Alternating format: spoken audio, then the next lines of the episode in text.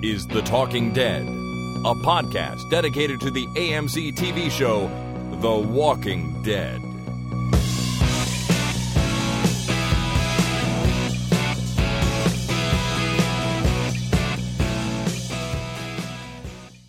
Hello there, Internet. My name is Chris, And my name is Jason. and this is the Talking Dead podcast number 388, recorded on Monday, the 13th of August, 2018. Oh no, Monday the 13th. Oh my gosh, it's the unlucky Monday the 13th. Uh, yeah, well, it's summer seems to be winding down. Here we are mid August already, and it's just, it, I think it flew by. Well, Yeah, well, yeah, it always does. I guess it it, never, always does. it never not not flows by. or something like that.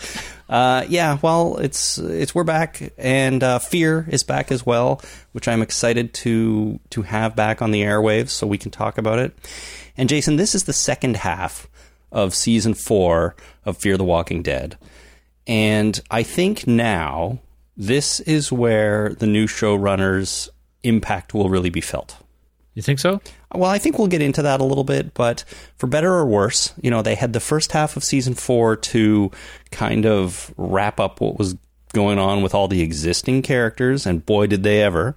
And now, now I think they're at the point where they can take this show in their own direction and it can really, really completely become their own, you know?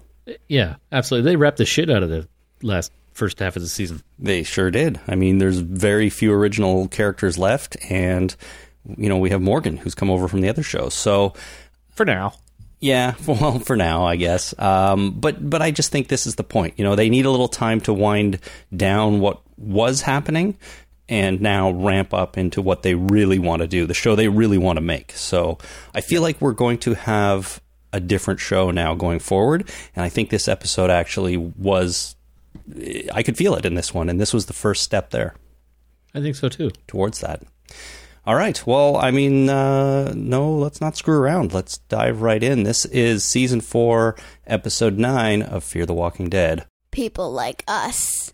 Thank you to Sophie, who lives in my house, for reading the Oh, title. that's nice. All the way from your house. All the way from like right here. Yeah. Uh, Did she watch it with you, or did you just ask her to say the title? no, I asked her to say the title, and and she wanted to, so that was it. Nice. She does not watch it, although I've told her I would be fine with her watching Walking Dead if she wanted to. You yeah, know, but she doesn't want to, right? Well, she doesn't want to, and her mom kind of doesn't want her to either. Oh, I see. Hmm. Well, she's only 11, so she's a little young, but I know she can handle it. But then there's the possibility of nightmares being caused, and you know, when a when a kid in your house has a nightmare, it generally affects everybody in the house. So, Does she know what a zombie is? yes, of course. Then what's the problem? If she knows what a zombie is and she knows that it's not real, yeah, I, I don't see the problem. Okay, well, maybe there's no problem, but for now, she hasn't watched it. But I've told her soon uh, we can sit down together and start watching Walking Dead. Anyways, You know what? You know what memory occurs to me every once in a while, and it's really fucked up. what's that? Uh, when the first Walking Dead episode I watched after Jasper was born, I watched with Jasper while he was sleeping, and it was the episode where Negan beat the shit out of Glenn and Abraham. Well, there you go. I watched that episode holding my newborn son. That's that's a nice memory. Um, luckily, the, your newborn son will never have any recollection of that, even if he was awake. Absolutely, yeah. So yeah, that that's that messes me up every now and again when he's just falling asleep, and I'm like, oh yeah, I remember when he was sleeping in my arms and Glenn got his head bashed in. Yeah, well, I'm sure when my kids were little, there was some uh, baby holding while watching Walking Dead as well. Uh, Izzy was born just before the show um, came on, or maybe just before we started the podcast. Yeah, just before we started the podcast. That's right. So Yeah. she was around. Uh, anyways, season four, episode nine. People like us. Uh, this is the mid-season premiere of season four, and like I was saying, I I got a different kind of vibe from this show than I've had in this episode. I mean, than I've had in a little while. Um, but for the most part, I liked it. I would have to say. However, there was some stuff in this episode that really drove me crazy. Was it the zombies? Did, they drive you crazy? Uh, in a way, it was the zombies. It was it was a little bit how they were used. On one hand, I thought the zombies were somewhat background in this. They weren't a big thing. You saw we saw lots of them, but it was they, they were just sort of there and it was no big deal for our characters who came into contact with them just to kill them. And that's fine. It was mowing the lawn, essentially, is what it was. It's like it's there.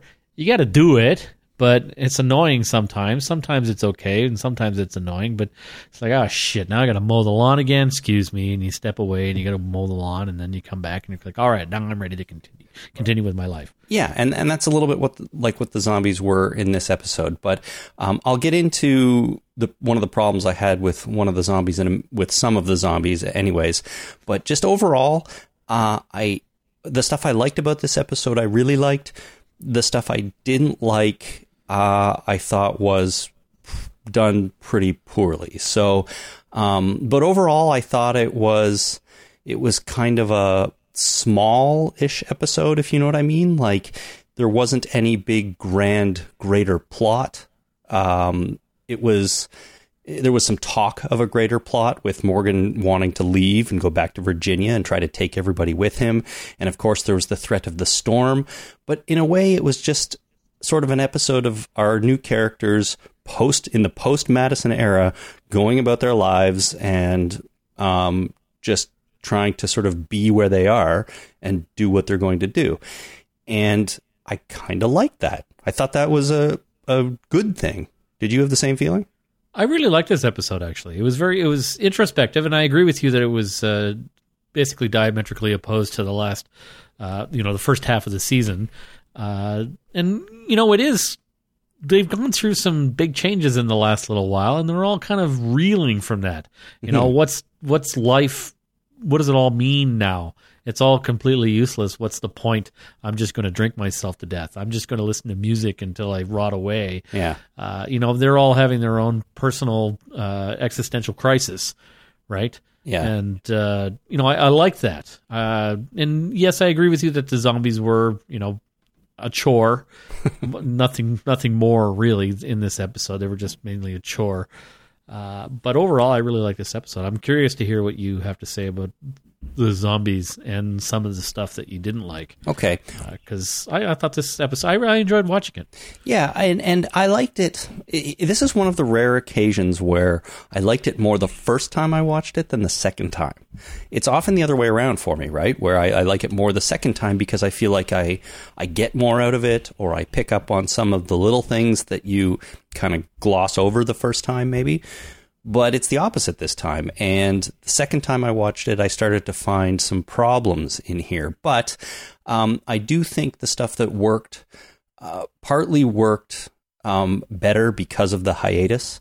I don't think that if this episode had aired one week, seven days after episode eight, it, it would have worked as well. I think everyone would have been going, you know, what the F? Like, this Yeah. is what we're getting immediately following the the the big Madison death. I mean, where's the fallout from that? You know, you you need the separation from that to this, and I think even in the episode, we are supposed to believe a little bit of time has passed, not too a few much. weeks anyway. I mean, uh, John Dory's healed up, and Le- Morgan's leg is healed up. It's been it's been a few weeks. They've moved into a mansion. They didn't Right. move move into a mall. I would pre- prefer to move into a mall myself, but Mm-hmm. uh, but you know, I'm not looking for anything with a wine cellar. no, that's not important to you, right? Yeah, I'm more looking for an electronics store and a gaming store and a store that sells carpets and a store that sells beds Yeah, that's all you need: carpet, carpets, and beds. and a food court. Well, there you go too. Uh, but you're right. I think it's been a few weeks, as you said. Um, Morgan's leg injury is still sort of a thing. Uh, John Dory is pretty well healed. He's not completely heal- healed. So, you know, a few weeks, a month, maybe five, six at the most. Um, uh, so, so here we are. But, uh, but if it had aired, you know, immediately following episode eight, I think everyone would have been like, "Whoa, this is jarring. It's too weird," right? yeah, but the, the writers know what they're doing. They know that there's a break, and it's like, well, if there's a five or six week break, why the hell don't we have a five or six week break? Everybody takes a deep breath and we move in a new direction. We set a new tone. Mm-hmm.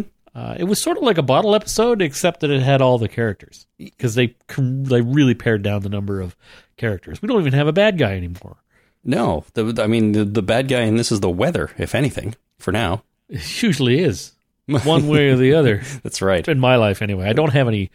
I don't have any bad guys. No villains, just the weather. No, no villains, no arch nemesis, no nothing like that. Just, uh, just the weather and my own crapulence. you, you're your own worst enemy, my friend. Oh yeah, absolutely. yeah, just me. I'm the villain. One hundred percent.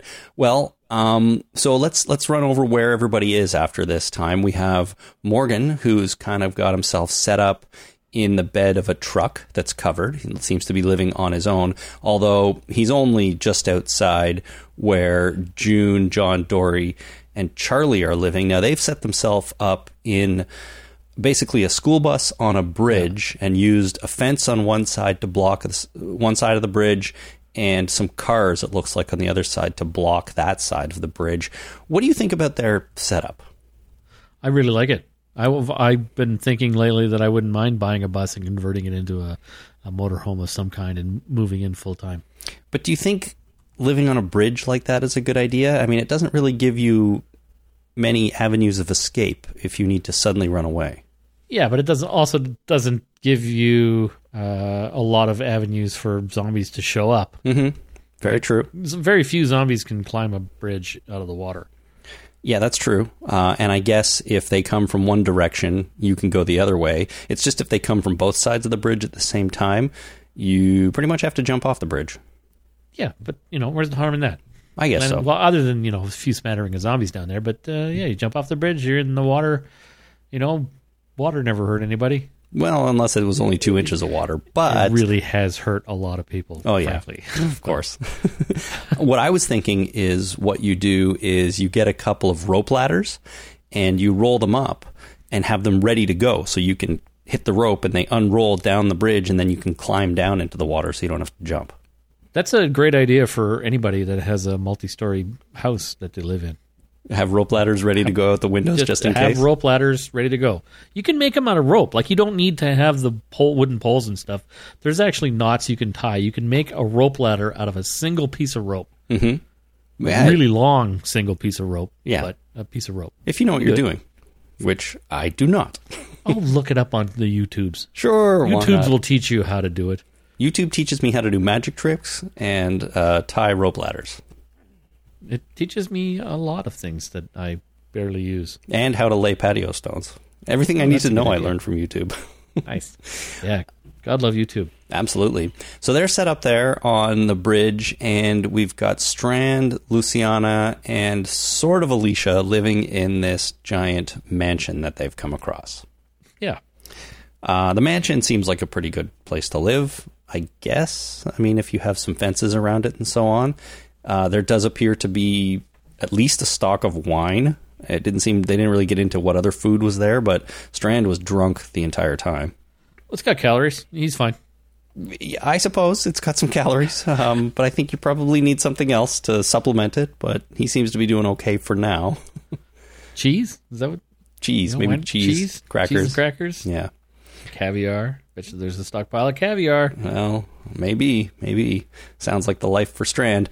Um, but that's where everybody is. They're not living together. They're kind of doing their own thing. It seems like maybe Morgan is the only one keeping track of, of everybody because, as we know, uh, Strand and Luciana are not really that friendly with Charlie, anyways, and Charlie is living with June and John Dory, so they don't seem to be interacting much. Alicia's off doing her own thing, which I'd like to talk about. Um, but Morgan, Morgan is the sort of thread keeping them all together for now. Yeah. And Morgan wants to leave. Did you see this coming? That all of a sudden Morgan would be like, you know what? I want to go back to Virginia and see my friends again, and maybe I'll bring everybody with me. He's got uh, kind of a wanderlust, so I'm not surprised. And as soon as he, he always wants to be somewhere else, right? Mm-hmm. So he gets someplace and he's like, yeah, I think I want to go to Colorado, see the mountains. that would be nice. Be really it would nice. be nice. I would love to go to Colorado. Yeah. I've never been to Colorado. I've always wanted to go to Colorado.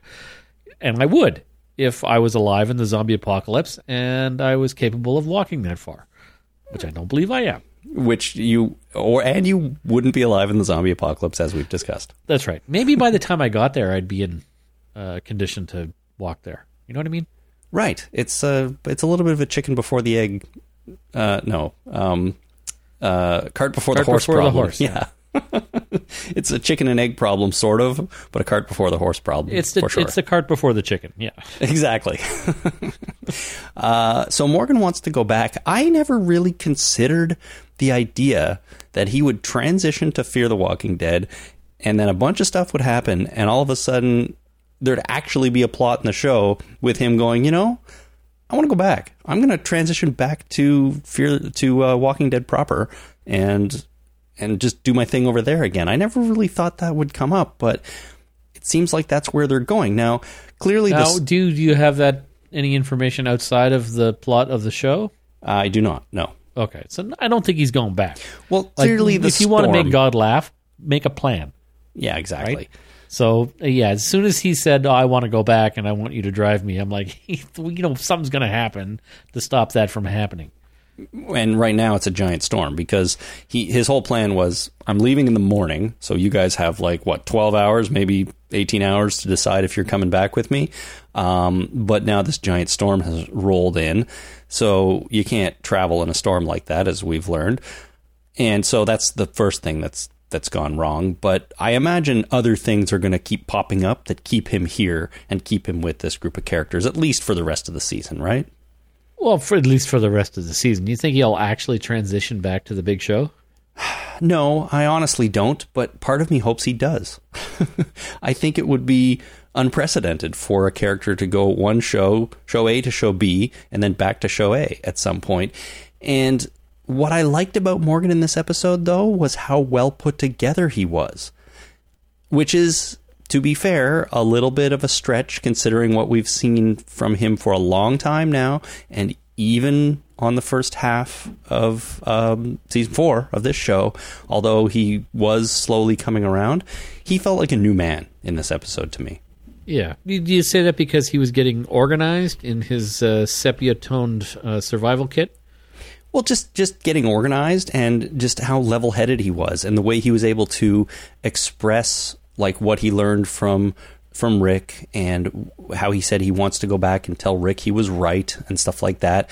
In fact, that whole sequence there of him, I think he was explaining that to Alicia. I, I started to get worried. Like he's so he's so on the level now, and he has a goal and he has a purpose, and he's going to go back and he's going to tell Rick, "I, you were right. You know, I belong here. I can be of help to this group." It made me feel like he's probably not going to make it.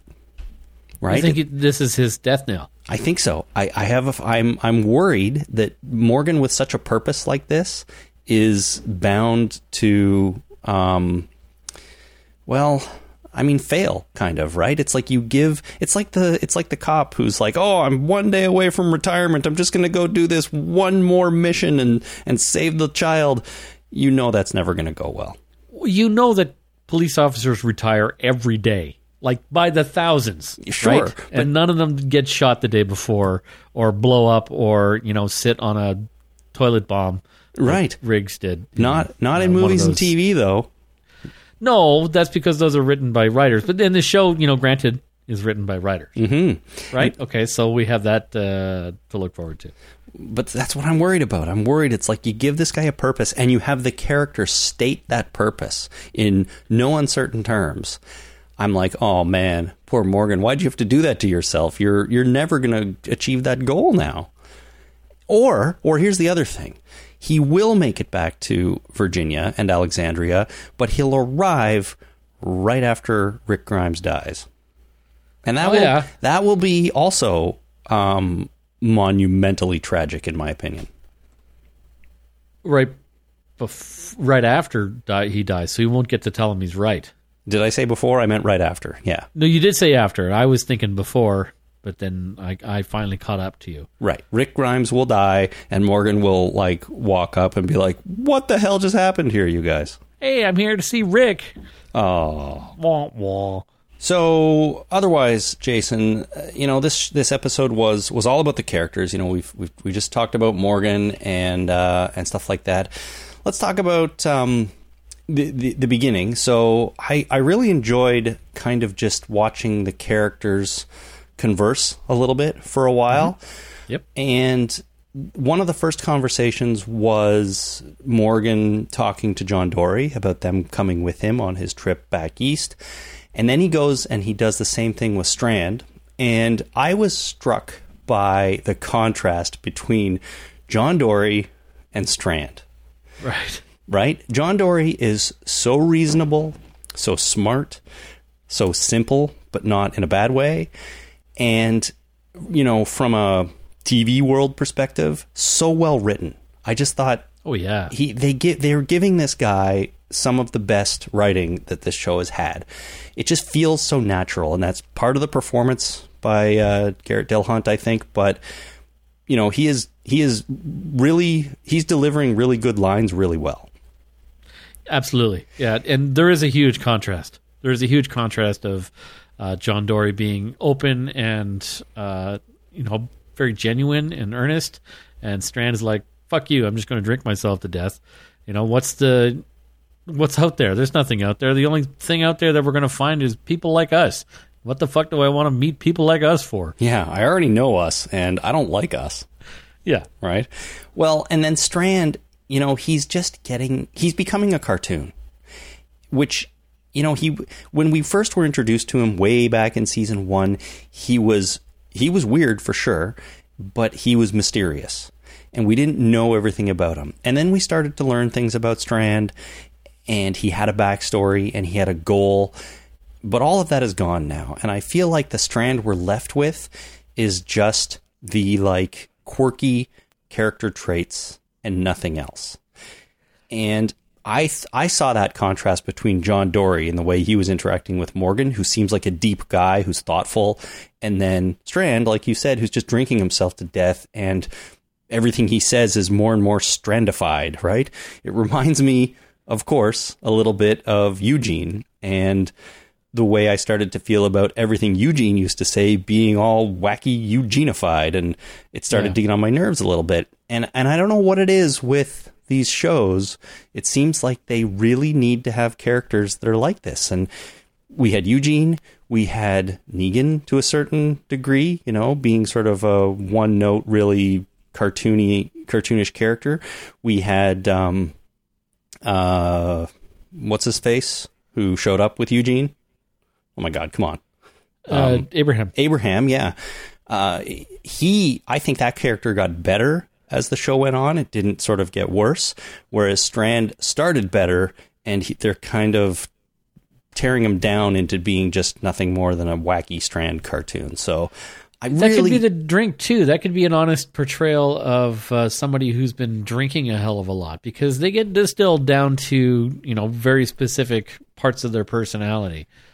yeah, your your your true personality comes out when you're Oh, I wouldn't know true your alcoholic personality. I don't know if that's your true personality or not, but it is definitely a uh, a sub personality of your sober personality. Yeah, fair enough. Uh, I, I guess that could be a thing. Um, I don't know, but I, I hope then, if that's the case, that this isn't sort of the the ultimate Strand that we're going to see. Victor Strand needs to, you know, he's a cool character, or he, at least he was, and they he can come back to that, I think. But I don't like seeing him like this, and I don't really, you know, blame blame the booze, but maybe that's that's something we can say. For now, I just feel like the show doesn't know what to do with him, so they're trying to make him this kind of useless, cartoony character that's that I don't find entertaining to watch. Right. We need to give him a little more depth again. They need to bring back the depth. Exactly. It was there. It was there, but it's been abandoned lately, and I don't like that. What we need for him is a love interest. Do you think that's Just a reason to a reason to come back to the world. That's what uh, you know. Morgan's been uh, you know touting in this episode is you know it's important to have a reason to to come back. Um, uh, so that's what he needs is a reason to come back, and he's been kind of lost ever since his uh, his boyfriend died, and then uh, and then yeah, he's been a little lost. I think he needs somebody to to bring him back. Well, well, well, you're right, and that is kind of what Morgan's been saying. But also, look at John Dory. The guy has a love interest, and he's the most interesting character on the show right now. Yeah, and we'll we'll get into June in a second, I'm sure. But uh, yeah, absolutely. He's uh, and you know that was his reason. Well, he's actually he's had two, right? He had Laura who showed up. Um, uh, turned out to be June, but he had Laura that showed up and kind of saved him that first time, and then Morgan showed up and saved him the second time. All of a sudden, he had the best buddy in the whole world that he could hang around with because you know he hadn't talked to anybody in a long time Exactly. Morgan showed up. So Morgan showed up and kind of saved him again. So he's got a love interest. He's got a buddy. He's uh, he's got a surrogate daughter that he can uh, worry about now, mm-hmm. and uh, he's living in a bus. He's got everything. He's got Scrabble now. He even made a Scrabble game. So uh, he's he's living the dream, my friend. It's it's it's actually true. Like he went from being alone and just doing his thing to essentially having this little family, right? And that's what makes John Dory interesting right now. He's he's a great character even by himself, but the way he he interacts with these with these other people, I think, just enhances it totally. Do you remember the scores on all of the Scrabble tiles? Like how much each letter is worth? The Q and the S and the A and Well, no, but I'll bet you if I thought about it, I could come up with a list pretty close. what could you could you map out the board? Double word score, triple letter score. No, but you know what? I don't think it's that important. I think you just have to know the concept. You make up your own board and scores. I would make up a Monopoly board, but I don't like Scrabble. I would do the same thing Charlie did. If someone forced me to play Scrabble and they turned their turned around for a second, I'd fucking bolt. Are you telling me you like Monopoly more than Scrabble? Oh yeah. I don't understand that. Scrabble's No, a classic. Monopoly's good because you you don't have to play by the rules. They finally caught up and came out with the Cheaters Edition. I don't know what the rules are for the Cheaters Edition, but I never played Monopoly by the you know the letter of the law there either. Oh, fair, fair enough. making but- side deals and all that kind of stuff. It's uh, it's a lot of fun by not strictly playing by the rules. Yeah, You but make deals on the side. You make a little bit of coin here and there. It's like, yeah, you know what? I'll let you stay on my property for free. You just give me every time somebody lands on this these three properties, you give me twenty percent of what they uh, what you take. yeah, fair, fair enough. But there is nothing, or there are few things more satisfying in life than laying down the word xylophone across a triple word score. Like, come on, man. Oh, that's, see, that's the problem. Is that uh, when you know the most satisfying thing I can say about playing uh, Scrabble is I could lay down the word cat and get a double letter score on the T, which is worth one fucking point, I believe. And uh, yeah, I really suck at Scrabble. I suck at spelling. I suck at Scrabble. I suck. Uh, I suck at everything Well, word related. except for extorting money out of people in Monopoly. It's not extortion. Okay. It's just making deals that aren't necessarily written down in the rules. Fair enough. Well, I think I thought John Dory's Scrabble board was just delightful, and you know, if I am ever stuck in the zombie apocalypse, I want someone like that around. I'll happily go out and like find the food and build the shelter, but I need someone for you know managing the entertainment, and I think he might be the right guy. The nice thing about that is though he can also go out and find the food and build the shelter and do all that important stuff. He's the Yeah, and he can spin the pistols and uh, shoot cards out of the air. I think- you could also do is make a deck of cards if you had to. I think I'm in love with John Dory. Everybody is. Holy He deserves crap. it. He really does. And this is why you need to move into a mall instead of a bus on a bridge. Right. Is that uh, there's a good chance that in the mall there's a Scrabble game somewhere. Fair enough. You probably don't have to build your own then, yeah. Yeah, go to the nearest bookstore, Barnes and Noble, But- what have you. I bet you there's a Scrabble game in there somewhere. But damn, what a clever guy, you know. Y- You don't have it, cut up a cereal box and make it. I think he's a genius. I'd make a deck of cards because I could probably remember all of the cards. Yes, easy to remember the cards, no problem. Yeah. uh, okay, so Al and June. Um, you mentioned June a second ago. What is it you wanted to talk about regarding June? I thought her little road trip with Al was um, not it didn't seem like the most important thing to be doing at that moment uh, but i did appreciate the conversation they had while they were um, just before they got stuck in the rain um, about june talking about how john doesn't really know who she is and she's worried that he wouldn't like um, june because he fell in love with laura Right. But uh, yeah, that, that's what that's exactly what I wanted to talk about. Is she's worried that uh, you know he fell in love with Laura, but she's not Laura. She's June. She lied about Laura. She made up Laura, but then again, don't we all do that in some ways? We're different, pe- different people with different, uh, you know, around different other people. Of course. I mean, that's part of being human. You, at your core, you have a certain set of values and and things that make you you i think but you you trot out different things for different people or different scenarios right Absolutely, I think that that uh, is absolutely perfectly natural for someone to uh, to worry about uh, someone not knowing who they truly are, because you can never really know somebody. Because the best way, the absolute best way we have of communicating who we are, is using language, and that is so imprecise and really doesn't reflect actual thoughts. no i mean it's Very well. it's it's very difficult to express you know the essence of what you're trying to say i think writing things down is better than speaking them out loud uh, Oh, no. especially well no, especially because you can consider and you can revise the written word right you once you've Yeah, said something it's out there Have you ever read god knows we know that diary? uh, no no why Have you would ever i kept a diary? no No. Okay, well, do me a favor. Keep a diary I'm- for a week. Just Uh-huh. write down some. Sit down every night for ten or ten minutes or so, and just write out what you did that day, your thoughts, your feelings, whatever you would feel like writing out. Write it out, and then five years from now, come back and read that, and tell me that those are actually your thoughts. or, or they even make sense anymore Right. It, it doesn't because you know writing stuff down. I've kept a, a journal in one way or the other since I was in grade school. Uh, it's been a while, but uh, you know, generally I have journals that I've written for years and years and re- years. Every once in a while, I'll flip through it and I'll read that and go, "Oh yeah, I remember doing that."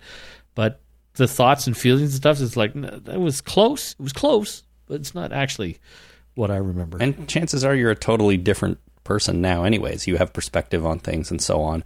Um, I, I just mean like if you're trying to write down, if you're specifically trying to write a, a book or a story or something like that, you know, you have the opportunity to write a bunch of it, read it, and then revise it to try and get it closer to what you were actually intending. So I feel like the written word would be a better way to, you know, express who you actually are or your actual thoughts and feelings. But speaking doesn't, and nobody seems to write anything down on the show. So June is just worried that that John Dorie has this thing for Laura, and she's not Laura. yeah, I'm sure that it'll be fine. No, I'm, I'm sure John Dorie's such a nice guy that even if she is slightly, if June is slightly different than Laura, everything's going to be okay.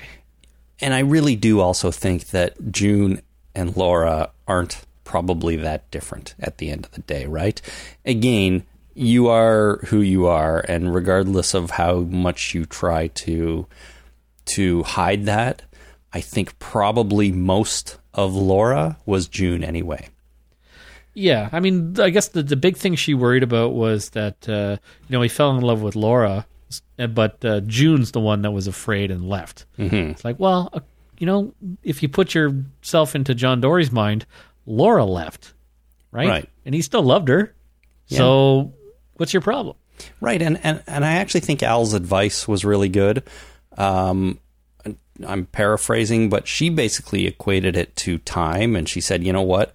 Yesterday is gone. Today is today, and you are who you are right now. And you know he's either gonna love you or or he's not, and we're all pretty sure that he is. Um, so don't worry about it too much." Yeah, right?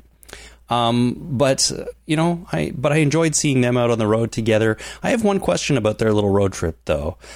Um, When they encountered that um, tree down across the road, and they were wondering what to do, they found a box of stuff on the side of the road that had one of those like "take what you need" or "leave what you don't" kind of signs on it. And then it said, "I'll see you" or "I'll meet you later on down the road." What do you think that was all about? I think it was a take a penny, leave a penny kind of box. but I mean, it it just feels like that has to come up again at some point. You don't. Well, it absolutely is going to come up again. You Like don't- why put it in there? You know, they don't. You don't put anything in a story that doesn't uh, mean anything. no, I mean you don't. You don't tease this meet you down the road character and then never do it again. So I don't know. I'm just Yeah. curious. Curious about that. You seemed- don't put a bunch of hanging logs on a crane unless you plan on dropping those fucking logs on somebody, right? You just don't That- do it. That is for sure. And I'm telling you, when they walked under those hanging logs on the Oh, thing, yeah. I'm like, well, they've got to fall on somebody. Yeah, Chekhov's rolling over in his grave right now. he really is, yeah. Um, well, speaking of Alicia, um, before I was talking about the the giant contrast between you know John Mister has it all together John Dorie and Mister has no idea what I'm doing because I'm always drunk Strand. You got Alicia who's a little bit in between the two. I think to me, on one hand, she seems sort of okay, like she was coherent and she wasn't hammered. She um, she could talk to Morgan, but at the same time, she had this uh, this this goal, this sort of goal that she was unwilling to let go. And OCD. Yeah, exactly. Total OCD on this this thing. And it was nuts. I think it was crazy what she was trying to do. Well, she was obsessively trying to help, right? This is what, and Morgan's the uh, the perfect one to help her with this because uh, he knows exactly what this like. That's like. You got to clear, right? Yeah, yeah. I gotta, I gotta, you know, I gotta kill all everything. Uh, she's basically going through that, and Morgan's the one to bring her back. That's totally it. Um, but I, I also feel like she's kind of retreated into herself a little bit. So not quite to the degree that Luciana has. I mean, she's just sitting there listening to music, absolutely doing nothing else. I don't know where she. Well, I do want to, I would, I do want to come back to that. to Lucy? Lu- yeah, Luciana listening to music. All right. Well, let's I mean, that, that was a hell of a sound system that completely blocked out all the sounds of that fight. uh, even though it was just a little record player with probably a two inch speaker on it. Well, I think she was connected in through the like the bigger receiver and system. I I wonder where they have the power. I guess there's solar panels. I think we saw some solar panels, but I don't know. Seems seems like uh It's a house of the future. yeah. I suppose. I suppose. Solar panels and wine. and and wine. Yeah. Um. Well, what did you want to say about it? Just that it That was it. Yeah. It was it was ridiculous. If she was wearing headphones, maybe. I, it's happened to me with headphones and the cops breaking down my door. yeah. Uh, it wasn't zombies and stuff, but uh, I had headphones on and I was listening to something pretty loud, and I eventually heard the banging. Yes, you did. Uh, she was just sitting there with her back turned to them, and Strand comes and and wrestles a zombie down. You know, before we move on from that, I made a note too that I thought his uh, that scene was ridiculous for other reasons too. The way he grabs the zombie, kind of spins it around, hugs it, and then falls down. I, I was just like, Strand, I know you're drunk, but like, what the hell are you doing? Like, hit it with a baseball bat stab it with something. Don't like grab it and spin it around and then fall down with it. Like you're just putting yourself in unnecessary danger. Yeah, I'd probably walk around with a weapon at all times if I was in the zombie apocalypse and not dead. Well, 100%. And Alicia is. She carries that piece of the Gatling gun or whatever she found at the at the water park. Yeah, GPMG, General Purpose Machine Gun. Okay. She carries Like it that. doesn't have a specific purpose. Well, I'm pretty sure it does, but anyways, it's become a melee weapon for her and she always has it. And she's smart. Yeah, and it's hardened steel, so I think it's a pretty good weapon. It's good for bonking. It's good for stabbing. Mm-hmm. It's got holes in it. It- makes makes it look like cheese. makes you hungry all the time every time you pull it out. And it went right through that one zombie's head, which I thought looked pretty cool. Yeah, and It, well, like everything else does. if somewhat unrealistic, it looked Yeah. cool. You could bash somebody with a a potato and it'd probably break their skull. it's a really hard potato, man, but hey. I don't know. Yeah. Skulls are pretty soft. Yeah. Okay, so back to Alicia. She is she's she's noticed these little help me notes that have been pinned to walkers. So she's drawing them out and she's trying to figure out where they're coming from. She realizes that it's a uh, lumber yard or a a mill of some kind nearby that they're coming from because it has the address on it. So her whole thing is to go there and try to help this person who needs help. And I didn't like anything about this story except that, except for what it kind of said about Alicia. Um, but all the details of it are what are one of the things that really bothered me about this episode. Number one, it just seems nuts that she would follow this trail and just walk in there completely unprepared for what she's going to find and not expect it to be some kind of trap or trick or something like that. You know, she's just going to go and trust that there is somebody there that needs help and that she can help them. It seems stupid. Well, she's she's obsessing, right? She doesn't uh, care if it's a trap. She's like, well, if, if it is a trap, I got to find out anyway. yeah. Uh, she probably is thinking, you know, I, I have to go. I, I have to go and find out. I just have to go and find out. Yeah, and I guess that's what it was, you know. But but and that's kind of why I liked, you know, what it said about her. Right? She's she's trying to help someone because she couldn't help her mother. Right? And I, and I understand that. You know, she is obsessing about this because she recently lost her mother, whom she couldn't save, so she wants to save somebody else. And and also, you know, Morgan basically says later on in the episode that um, Alicia, you know, is trying to save people because that's what Madison did, and she wants to live up to her mother's memory, sort of, right? And Yep. I, I was fine with all that. I liked all of that. It's just the details of this that I didn't really buy into. So I'm kind of of two minds about it for those reasons. Uh, but you know, at the end of the day, I was kind of like, oh, it's a little bit dumb. And then the guy himself, so she gets there and she's too late. He's dead. He's already a zombie. But I don't understand what this guy was doing or how he was even doing it. We saw, you know, we he was able to pin notes on zombies and then like turn them around and send them on our way. Yet he wasn't able to get away from them. That doesn't seem to make any sense to me. He even had some notes pinned up outside, so he wasn't locked in that room the whole time. Um, you know, yet he couldn't get away. Somehow he ended up locked in that room and then he died. And I just, I can't imagine in my brain how it all went down. And it just makes no sense. I thought it was really stupid. Stupid. I agree with you. It makes absolutely no sense. Like, uh, I was okay with it until we saw the notes pinned outside. I'm like, well, why would he pin the notes outside if it's help? And how did she know in there? Like, what is she psychic now? She sees a note and she touches it. She's like, oh, it's in through that door. That's where he must be. Yeah, well, I guess she assumed he was inside, and then when they found that crowd of zombies around that one door, she's like, "Oh, he must be in there because that's where they're trying to get into."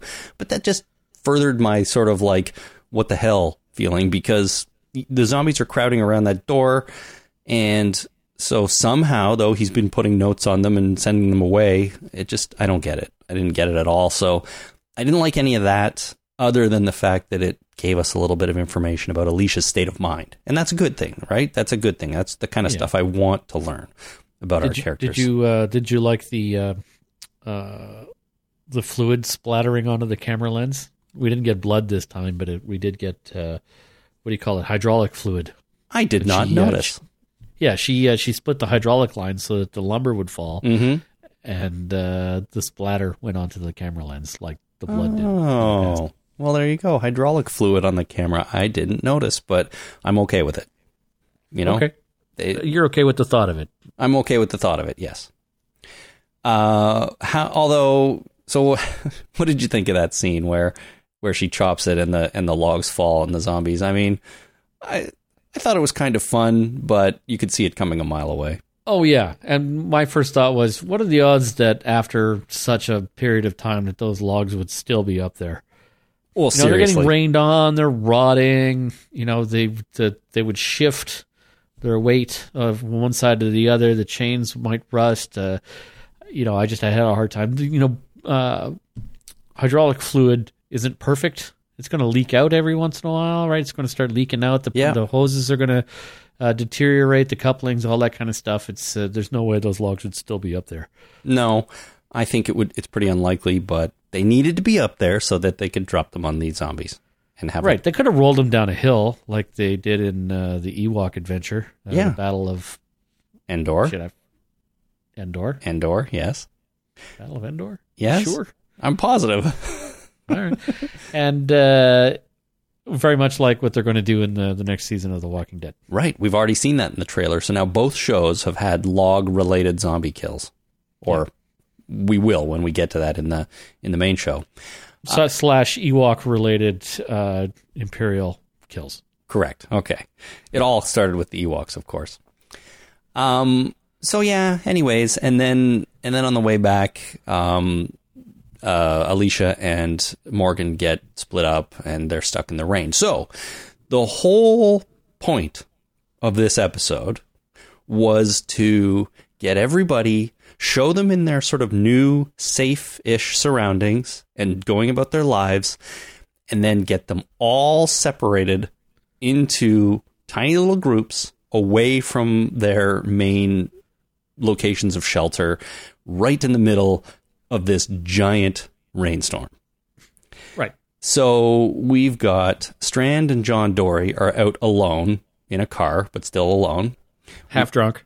One of them Or is half half half of them are drunk. right. One of them is is drunk and drinking more. He was chugging wine in that car. We have Al and June are stuck in the truck, and incidentally, I don't believe for a second that that giant frigging truck couldn't drive through the the the wind and the rain at least very slowly. There's not a lot of difference between driving in the rain and the wind than sitting still in the wind and the rain. Uh, right? If the, if there's something's going to pick up the truck and toss it like a fucking leaf, it's going to do it while it's driving or while it's sitting there. You could park Right. under a tree, but if it's going to pick up that goddamn truck, it's going to pick up that goddamn tree. Exactly. So why don't they just keep driving, albeit slowly and carefully, but keep keep going? At least they'll they'll get back. I think it was dumb to have them be like, "Oh, I attached all these weapons to the roof, and now we can't drive in the rain." Like, come on. Maybe she's like it was leaking pretty bad. Maybe she's just worried about uh, you know stuff leaking in. You know, maybe she didn't want to sit in the driver's seat because that's where she would get rained on. I don't know. doesn't doesn't seem uh, like a thing to me.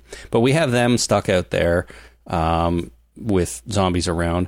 We've got more. My aunt doesn't like driving in the rain. Hey, nobody likes driving in the rain. I've driven across. Oh, I've driven in some heavy winds and storms and stuff like that.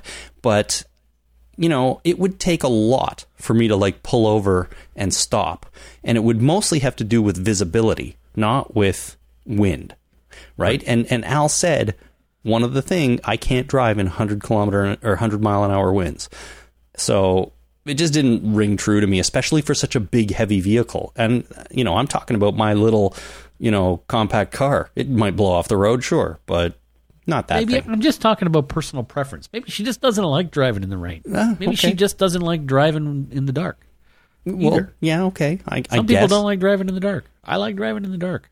Yeah. Okay. Well, I, I guess seems seems crazy. You, sometimes you gotta do what you need to do, though.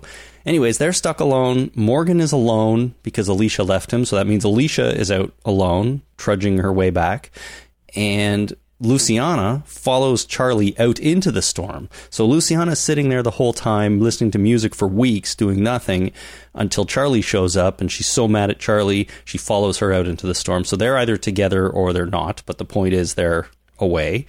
And um, is that it? I think that's everybody. Yeah. So- this is where everybody lives now, Yes. and everybody else somewhere else. Right. And right before a massive storm hits, we're all going to leave. So literally nobody is safe in their homes. Uh, that's true. And and that's basically what this episode was doing. It was it was Do you was find that ridiculous, or do you find that plausible? I find that ridiculous. Okay. Well, I'm going to counter that with uh, Please do. I, I'm in Lexington right now. Yes, you are. as as as you may know. Uh-huh. I'm in I'm in a hotel in Lexington, uh, and it's been a couple of months. It's been a few months since I've been here. Uh, the last time I was here, I decided I wanted to go see a movie. Now I forget which movie it was. I think it was uh, uh, the Avengers. Uh, Infinity War. Infinity War. So I wanted to go see that, and that night, the, the night I decided to go was the only time I could uh, I could go. I only the only time I had uh, I had a spare few hours that I could uh, actually go, and that night there was uh, tornado warnings in uh, in Kentucky. There was news reports of spotted, you know, tornadoes, uh, not spotted tornadoes, but conditions for tornadoes, and we were right in the area where there, there was a, a tornado watch. wasn't quite a warning yet, it wasn't, uh, but it was raining and it was windy, and uh, the news was all talking about tornadoes. Mm-hmm. And I got in my car and I went on the highway and I went to the movie, knowing full well that I was going out into uh, tornadoes Okay. like there was possible tornadoes because I wanted to go see an Avengers movie. Sure. I don't blame you. So uh, I think that uh, you find it ridiculous. I find it plausible because I did exactly what you're saying that they shouldn't do. Well, yeah, but lots of other people in Kentucky stayed at home probably and decided to watch TV and play it safe. Nobody on the show decided to stay home and play it safe. I guess they don't have the luxury of knowing that the storm is coming, but Oh, they didn't- have the NBC like I had, right? Right. I knew full well what an idiot I was being. Right. Getting in the car going, holy shit, I hope I don't get picked up and tossed a couple of hundred kilometers. yeah, don't want to land in Oz. No, jeez. Land on a witch? I'd feel horrible. That would be bad. Anyways, I just feel like okay, they got everyone separated, so now they're all in danger, and we're going to have an episode or two of them having to deal with this massive storm and not having either safety in numbers or just you know being at home under a roof somewhere. Right. So, uh, all right. I mean, that's most of the episode, but we do need to talk about the storm itself a little bit and what we saw at the very beginning of the episode and somewhat uh, close to the end there. They set up this storm by showing us zombies being blown around like ragdolls in ragdolls made of like I don't know, string or something, um, something very light as it as they were picked up by the wind and just blown around. I thought that l- also looked and was just absolutely ridiculous. I don't know. Uh, wind can, uh, you know, pick things up and toss them quite a distance and at quite some speeds Not like that. without warning. Not like You that. sure? You can be knocked down by wind. You can be blown around by wind, but you need you. I, you, just need wind so strong to have to have somebody sitting on the ground and then be yanked back or, or blown back like that. You could just see the the rope pull the zombies back. Well, it's not necessarily wind either, right? It's air pressure. It's a very, very low air pressure above and the higher air pressure below. I mean, that's where wind comes from, obviously. But Uh-huh. uh, you know, it. I didn't find it completely ridiculous. I, thought that uh, you know, under the right conditions, absolutely, tornadoes can pick shit up and throw them. But we weren't looking Right? at They a pick up houses, they pick up trucks, they pick up cars, they pick up people. Look at the look at uh, Pa Kent in the, the most recent, not the most recent, but that Superman movie. I think they Where pick up Superman didn't do a damn fucking thing to help his pod not die. I just don't think that wind can blow a human body away like that. Like that. It can knock you down, it can roll you along the ground, it can, you know, whatever, but I just don't think it can make you fly like that. At least not like normal storm winds, even strong storm winds. What we need, Jason, is a meteorologist who listens to comment on this and say, can a human being be standing there and then blown up into the air like that, like we were seeing? I don't think We need a MythBusters episode. I bet you they did one on this. No, it's you might be right. Actually, I don't know. We should look into that. But I thought it looked stupid, and frankly, was kind of stupid. And they didn't need to do it. Like they didn't need to make us believe that a zombie could fly. They needed to just have them being blown over and and roll down the street. You know, because zombies don't have very good dexterity and and uh, coordination. Coordination is the word, right? So they they'll be easily blown off their feet. Whereas you know you and me, being living people, have better balance and could and can adjust a little bit and lean into the wind, right? So we don't Yeah. blow away. Zombies don't do that. Well, for the last 10, 15 years, I've been systematically reconfiguring and designing my body to be more stable onto the ground in case of high winds. Uh, really, how have you been going about doing that? I've been eating a lot of hamburgers, Christopher. Lowering my center of gravity. At least widening my center of gravity. ah, okay. yeah, spreading. I'm spreading myself out to make myself less uh, susceptible to high winds. Okay, well, fair enough. So you're not going to be blown away, uh, but I don't think zombies would be blown away either. It, I don't Zombies don't, necessarily have any blood left, right? A lot of the weight of our bodies come from the fluids that we have. Uh, you know, the blood and water that we're all retaining. Zombies are basically husks, right? They don't need blood, so the blood probably is either pooled in their legs and then eventually just kind of drains out, and all the water just kind of evaporates because they're not taking in more water necessarily. I mean, sure they're eating, but uh, I don't think they're digesting the food and, and properly distributing the uh, the fluids and, and stuff. So zombies are probably pretty light, frankly.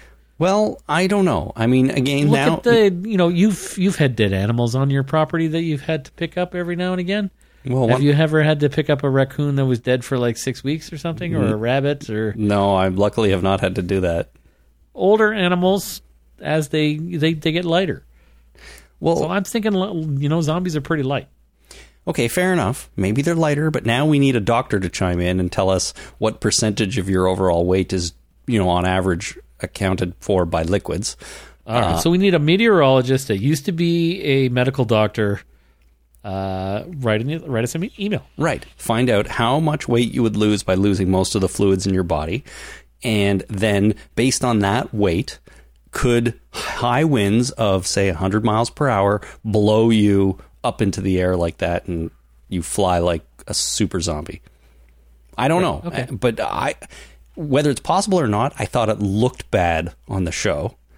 And I still don't really know if I believe it. So, uh, and then the zombies that were, were slamming into the side of, of the truck, it just looked like they had some people on a little deck off camera and they were jumping into the side of it. It didn't look like they were blowing through the air. So that Yeah. bothered me too. Well, they're not going to, you know, throw people onto a truck, right? I they could have made it look better somehow. You know, you can you I can believe that Spider-Man is swinging through buildings in New York City, but I can't believe that a zombie is being blown by air and hitting the side of a big truck because it looks bad. I think that says something about you. Maybe. Maybe. Anyways, any former or any meteorologist doctors out there, please let us know if there's any realism in any of these scenes because Right, I'm and- curious. I think we I think we need Spider Man to weigh in now too. Sure, Spider Man, if you're out there, um, Write write us in. write us an email, Yeah, exactly. or if you prefer Spider Man. I don't know if you like Spider Man all you know spelled out like that. Uh, maybe it's just Spider Man or Superman. Yeah, I know. It's it. I don't want to offend anyone. Yeah. All right. Um, that's my take on this episode. What I liked about it, I really liked. What I didn't like about it, I really didn't like. Uh, so I'm kind of middle of the road on this one. Overall, I think I'm more positive than negative, though. So, um, so that's good. Decent start to the second half of season four, and um, I really do think that the new showrunners are starting to put their touch on it, and we're going to get more of this kind of thing going forward, or it's just going to feel like like like a whole new show. Yeah, And uh, you liked it more than I did. I did. I think. All right, very good. Okay, um, let's do a little bit of feedback from our listeners before we call it a night. What do you think? I think good thoughts about that, Christopher. Listener feedback. All right, we've got an email here from Cindy in Columbus, Ohio. Cindy says, You know, we finally got rid of that little trouble-making shit Carl who couldn't stay put to save his life, only to get a female version of the little snot in Charlie. Where is Rick with his gun? Oh, maybe someone will drop a house on her. Here's hoping.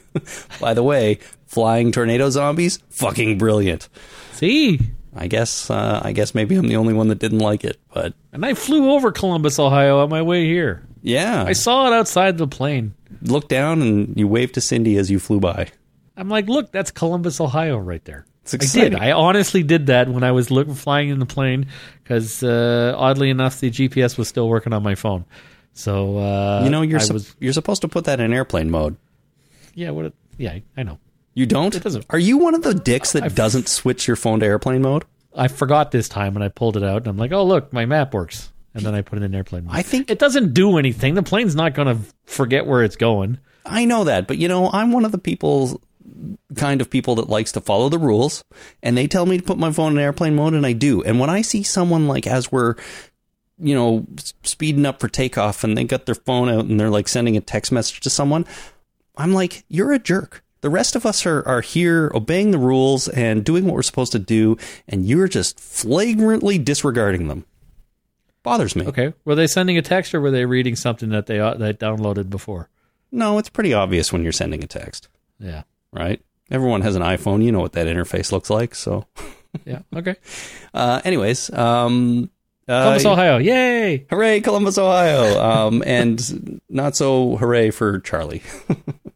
Yeah. Uh, I don't think Charlie spoke a word in this episode. She almost did. Boy, howdy, she almost spoke a word. Almost. She licked her lips. She was ready to talk. but then she ran off instead and she got John Dorie in trouble. That's know? because somebody was trying to make her play Scrabble. I'd run too. What a jerk. Uh, Jack on the internet writes, Yikes. You can tell the series has taken a huge step forward. It feels cleaner, more mature, and more well developed. The characters are deeper, more complex, and fucking interesting now. The first few seasons, I would end each episode and think, okay, zombies, okay. But this show, wow, they gimpled the shit out of it, and it just, it is just great now. I find Jack's email interesting here because most of the time, when somebody says they gimpled it, lately, that means they really shit the bed, or it's cert- at least a negative, right? Not a lot of people are very happy with Gimple these days. But after everything Jack says about how it's deeper, more complex, and interesting, all these nice things, and then he finishes with Gimpled the shit out of it, I just think it's it's interesting. So clearly, we have a, a, a Scott Gimple fan on our hands. Yeah, and you know, if we take all of these different meanings of gimpled into account, it's meaningless. I guess. But, you know, you gotta, there's a precedent for things. And the precedent so far has been gimpling something is not really that positive. But, uh, you know, I'm, I'm with Jack. I think what they did character wise in this episode was really good. Um, I just wouldn't have used the word gimpled to describe it. Well, remember, folks, if uh, we continue to use that word, whatever meaning we assign to it, if we continue to use it, eventually they'll put it in the dictionary. Well, let's keep her going. So they gimpled the shit out of it. Very good. Speaking of Scott Gimple, our friend Adam in Texas wrote Scott Gimple is really making this show his own. Love the writing and the characters. I think it's fitting to let this show amp up the awesome, just as the main show feels like it's winding down. With Rick leaving, I cannot see The Walking Dead going for another year. Hell, the only thing that could save the main show would be for John Dorie to join the cast. Well, maybe everybody will go. They'll just roll the whole cast into the main show and, uh, you know, forget about this show altogether. So, Fear the Walking Dead has been renewed for season four. I mean, season five officially. Uh, we're in season four. So, season five is a thing. Now, I don't know what that means if if Morgan leaves or if he doesn't, or if Morgan leaves and takes some people with him or whatnot. I, I don't know. It it it's very confusing right now. What's what's going to happen? So, um, John Dorie moving from this show to the main show. Uh, I think that would be a terrible idea, frankly, because he would be lost in the confusion and the abundance of characters on the main show, and I don't want that. I want there to, I want the, him to get more screen time, frankly, not less. Absolutely. I really don't think they should move John Dorie to the main show. No, agreed. Um, so if if Morgan does go, then uh, Morgan has to die on the way, and John Dorie can get lost, not knowing where he's going, and then they start his own show about him being alone again. Right. They can take Althea. yeah, that'd be all right. She's going. Apparently, she's she is the only one going with Morgan so far. Yeah. That's okay. All right. Uh, Ryan on the internet writes John and June, love seeing them together. I just hope they don't drag out any lame will they or won't they chemistry. I mean, how awesome would it be to have an episode centered around John and June going on a date, fighting off zombies, but the most awkward thing for them is finding an excuse to kiss? Covered in gore. That's right. Oh, I think that would be great. I mean, a, a, tr- a proper love story in the middle of the zombie apocalypse. It's what we need.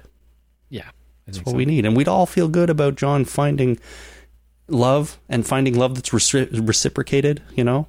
Yeah, and June finding herself and becoming, uh, you know, the true person that she's always wanted to be, and that John Dorie loves her for that to be that person. 100%. I think that would be wonderful. All right, a couple more here. Justin uh, from our Facebook page wrote, Great episode. John Dorie is a great character. I'm a committed Walking Dead fan, but this show has definitely stepped up their game. So there you go. That's good. Yep. And, and finally, Heather, also from our Facebook page, wrote, Loved it, but I got to say, there were some awfully sunny scenes when it was pouring rain during the hurricane, particularly with John Dorie and Strand in the car with the sun glinting off the window while the rain came down. Ha ha. I don't know. We had that in Toronto last week where it rained and it was sunny, and then it rained some more, and then it was raining while it was sunny. Uh, we had that. It's it can be very weird. Um, I've had that experience here where if you get a rainstorm late in the day as the sun is just going down, you can have rain clouds directly over you pouring rain. But if the sun is like straight off on the western horizon, it's actually beaming under the clouds at you from Yeah. directly from the west. So you get this rain shower effect and probably good rainbows and stuff. So I've experienced that, and I think it's a really neat effect, a light, a really neat lighting effect outside. Um, but I did go back and watch some of the scenes with them in the in the car after I read Heather's note here, and it it does feel a little odd. You can see a lot of sun shadows outside beyond the rain, so you kind of know that they're probably in one of those prop cars being pulled by a truck that's full of camera equipment and probably a you know a big water tank with a hose just spraying water at the car to fake the rain. So whatever. I didn't notice it the first time and not that big a deal. Sure sounds like fun though. It does driving a prop car and getting rained on.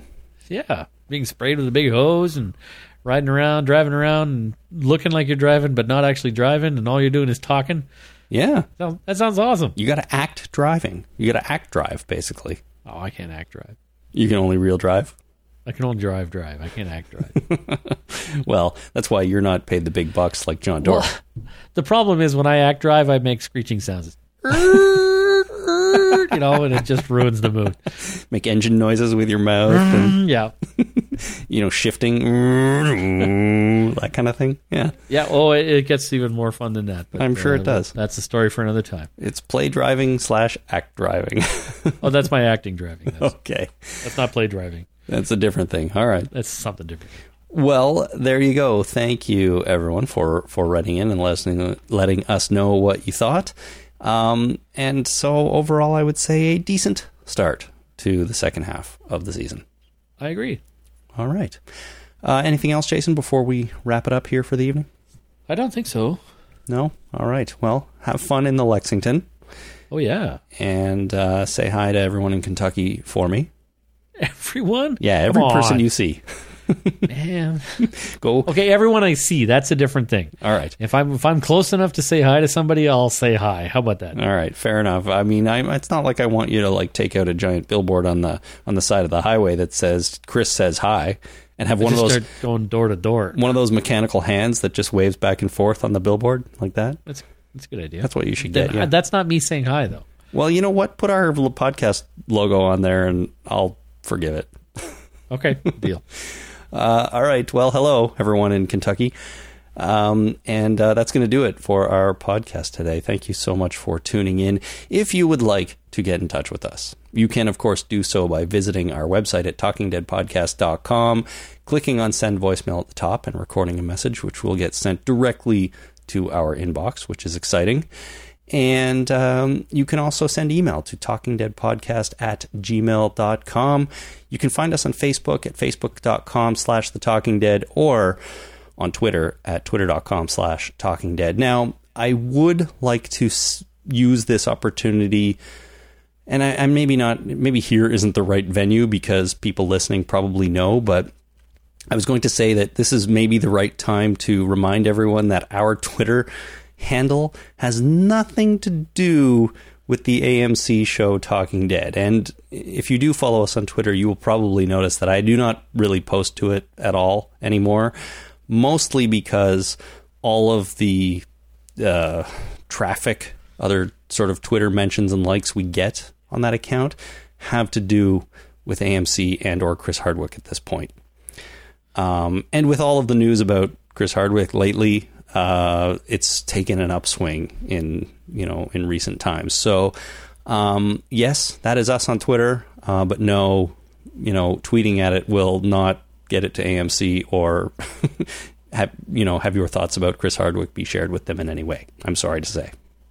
I'm surprised that people still use Twitter. Oh God, a lot of people do, but there's been a I think there's been a, a rash of Twitter quitting in the last little while due to some of their company policies and things like this going on. So I don't know. Don't they use other things? There's there's other services out there. There's like this Tinder thing. Don't they use that Mm. instead? That's for the dating, isn't it? I don't know. That's for for the dating. Is what about uh, There's isn't there there's a, a live streaming thing now? I don't know. What's that called? I, I have no idea. I don't these days. pay attention to it. I know what Twitter is. I know what Facebook is. I know what Instagram is. Um, and I know what uh, Pinterest? That's a thing. My Pinterest. wife's on Pinterest all the time. I don't really know what that is. I've heard of it. I wish I could filter Pinterest results out of my Google searches, to be honest. Sometimes that's all you get, and it drives me bonkers. Anyways, that's a conversation for some other time. Um, that's it for the podcast, everyone. Use one of those ways to contact us. And of course, we will be back next week when we're talking about Fear the Walking Dead episode 10, which I imagine will entirely take place within the center of this hurricane. And I'm sure it will have a title. it will most likely have a title. So if you don't want to hear my kid read the title again, or maybe my other kid, um, well, or you your know- wife. or my or my wife, yeah, um, record the title and and send it in to us. Uh, the easiest way to look that up is go to Wikipedia and search for list of Fear the Walking Dead episodes, and it'll tell you the titles. I did that um, earlier today, and I noticed that one of the upcoming episodes is directed by Lou Diamond Phillips. Seriously. I'm not joking. That's his real name. no shit. I'm just excited that that he's going to be doing that. So, uh, anyways, we've rambled a little bit too much here. If you want to get your title read on the show, um, record that title into your phone and email it to talkingdeadpodcast at gmail.com. Otherwise, not really his name. His last name is Upchurch. Oh, well, there you go. Now you lied to everybody. Diamond is his real middle name, though. That's a cool middle name. Yeah. All right. Thanks for tuning in, everyone. Until next time, my name is Chris. My name is Jason. Thanks for listening. Oh, yeah. Bye. Way to go, genius.